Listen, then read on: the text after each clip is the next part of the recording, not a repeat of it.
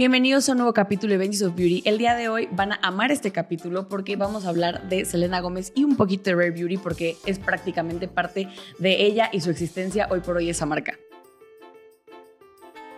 Presentado por Benji's of Beauty Podcast, narrado por Florian Ibarrola.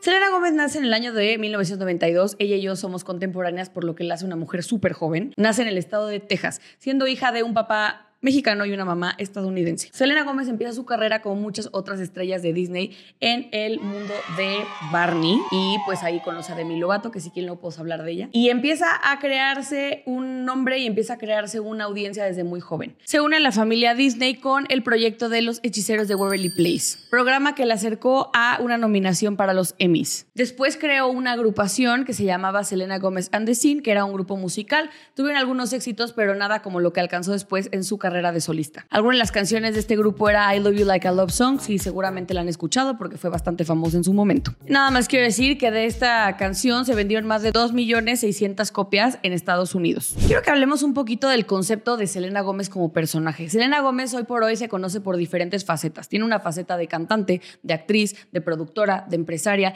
y la verdad es que todas las ha logrado con un éxito realmente excepcional y es algo que nadie le puede quitar nunca a Selena. Varias cosas se han dicho de ella y también se ha visto inmersa en muchos chismes porque la verdad es que sus relaciones han sido bastante públicas. Tenemos, por ejemplo, la más famosa y conocida con Justin Bieber y una que también tuvo con The Weeknd, que pues obviamente fue algo más fugaz, pero también dio de mucho de qué hablar. Pero en este podcast no nos gusta hablar de los chismes como tal, sino nos gusta realmente dejarles algo de lo que las personas con este nivel de éxito nos pueden enseñar y sobre todo nosotros como escuchas podamos replicar. Otra de las facetas más interesantes de Selena Gómez es la filantropía y una cosa que nos encanta aquí resaltar de ella es que cuida mucho el tema de la salud mental.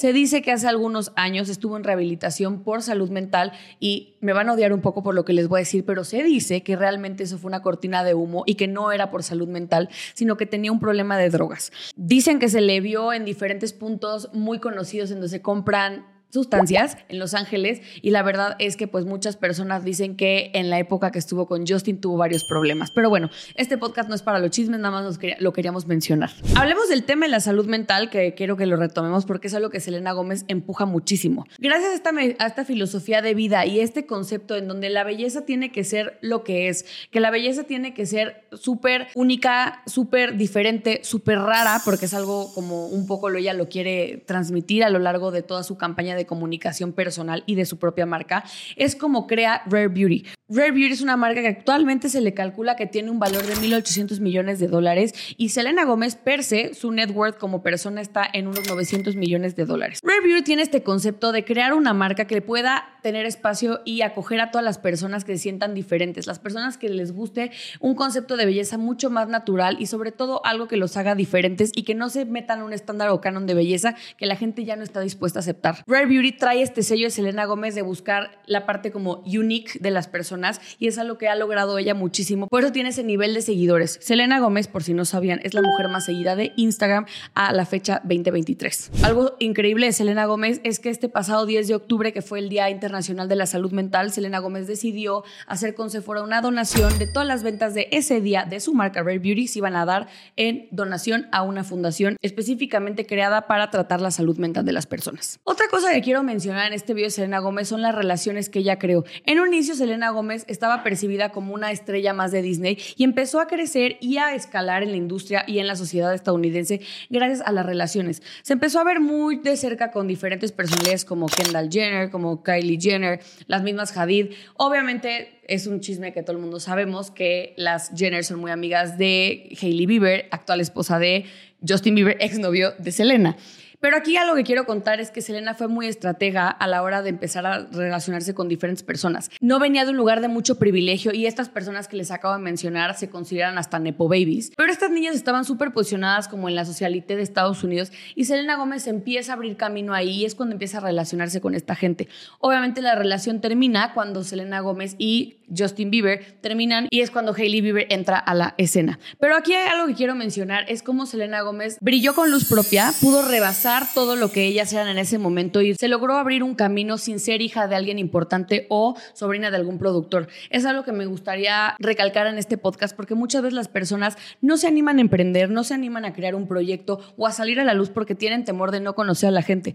Selena Gómez realmente no tenía muchas palancas, así le decimos en México cuando tienes como ayuda de alguien más y decidió crear algo que hoy por hoy tiene un valor increíble, tanto emocional como monetario. Selena Gómez también creó una fundación llamada The Rare Impact Fund y también creó un concepto de, em, de acción que se llama Make a Rare Impact. O sea, realmente Selena Gómez lo que está buscando crear es toda una comunidad de personas que tengan salud mental y promover esto porque ella cree, y yo comparto con ella, que la salud mental es básica en esta época para poder avanzar en cualquier ámbito de nuestra vida. Selena Gómez ha sido muy criticada también porque pues a lo largo de los años el cuerpo le ha cambiado mucho. Tenía un cuerpo antes como muy delgado, muy, eh, vamos a llamarle tradicionalmente lo que se considera este, estético o se considera bonito. Y hoy por hoy Selena Gómez se le puede percibir como una persona que tiene un cuerpo más como de mujer, un poco más curvy y se le ha criticado muchísimo, que es algo que obviamente Selena Gómez ha salido a dar declaraciones que no es algo que le importe mucho, pero al final del camino pues, somos mujeres y el tema de los comentarios hacia nuestra persona probablemente no nos caigan muy bien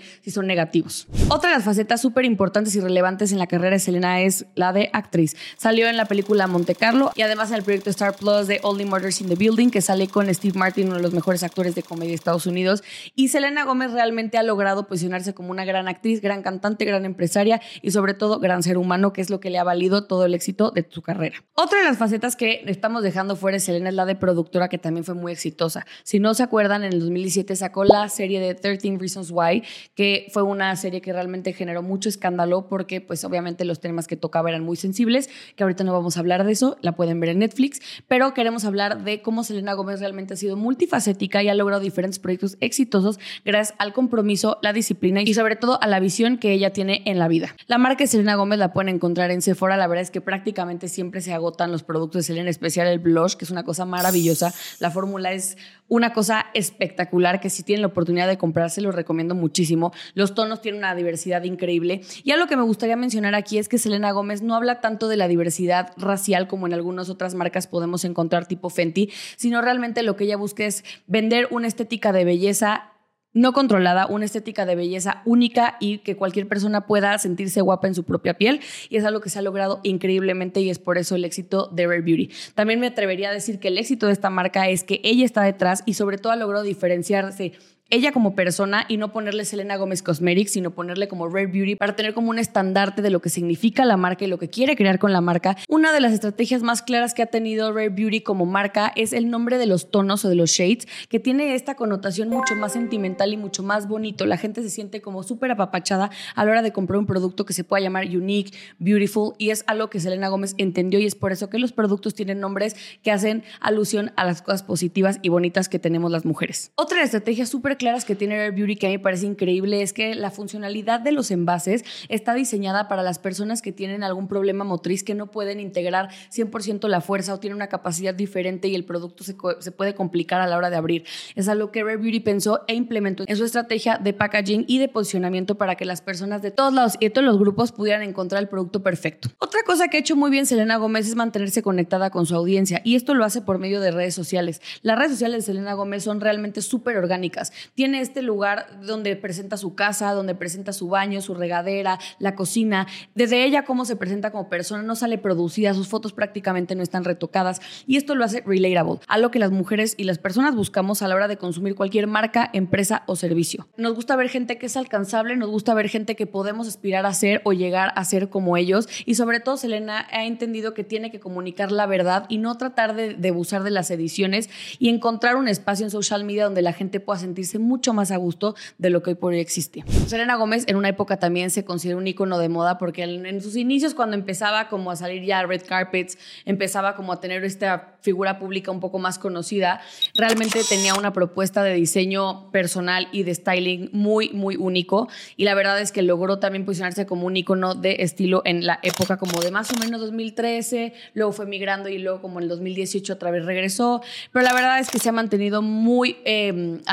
alineada a lo que es su estilo y nunca le hemos visto como brincar de un estilo súper romántico algo súper a lo mejor gótico. Se ha mantenido como muy estable. Sí ha habido una evolución, pero realmente ha encontrado una estabilidad para poder comunicar lo que ella es como persona con su atuendo. Y pues bueno, si les gustó este capítulo y les gusta Selena Gómez, comenten. Si son Team Hailey Bieber, también pueden comentar. Y acuérdense que salimos todos los jueves a las 12.45 en el canal de Bien Floriana. Nos pueden encontrar. Ahí tenemos diferentes capítulos documentales de otras marcas como Estiloder, L'Oreal, Kim Kardashian y de diferentes personas que realmente han crecido en la industria de la belleza de una manera exponencial. Y también tenemos entrevistas increíbles con personas que les pueden ayudar si ustedes están por emprender en esta industria.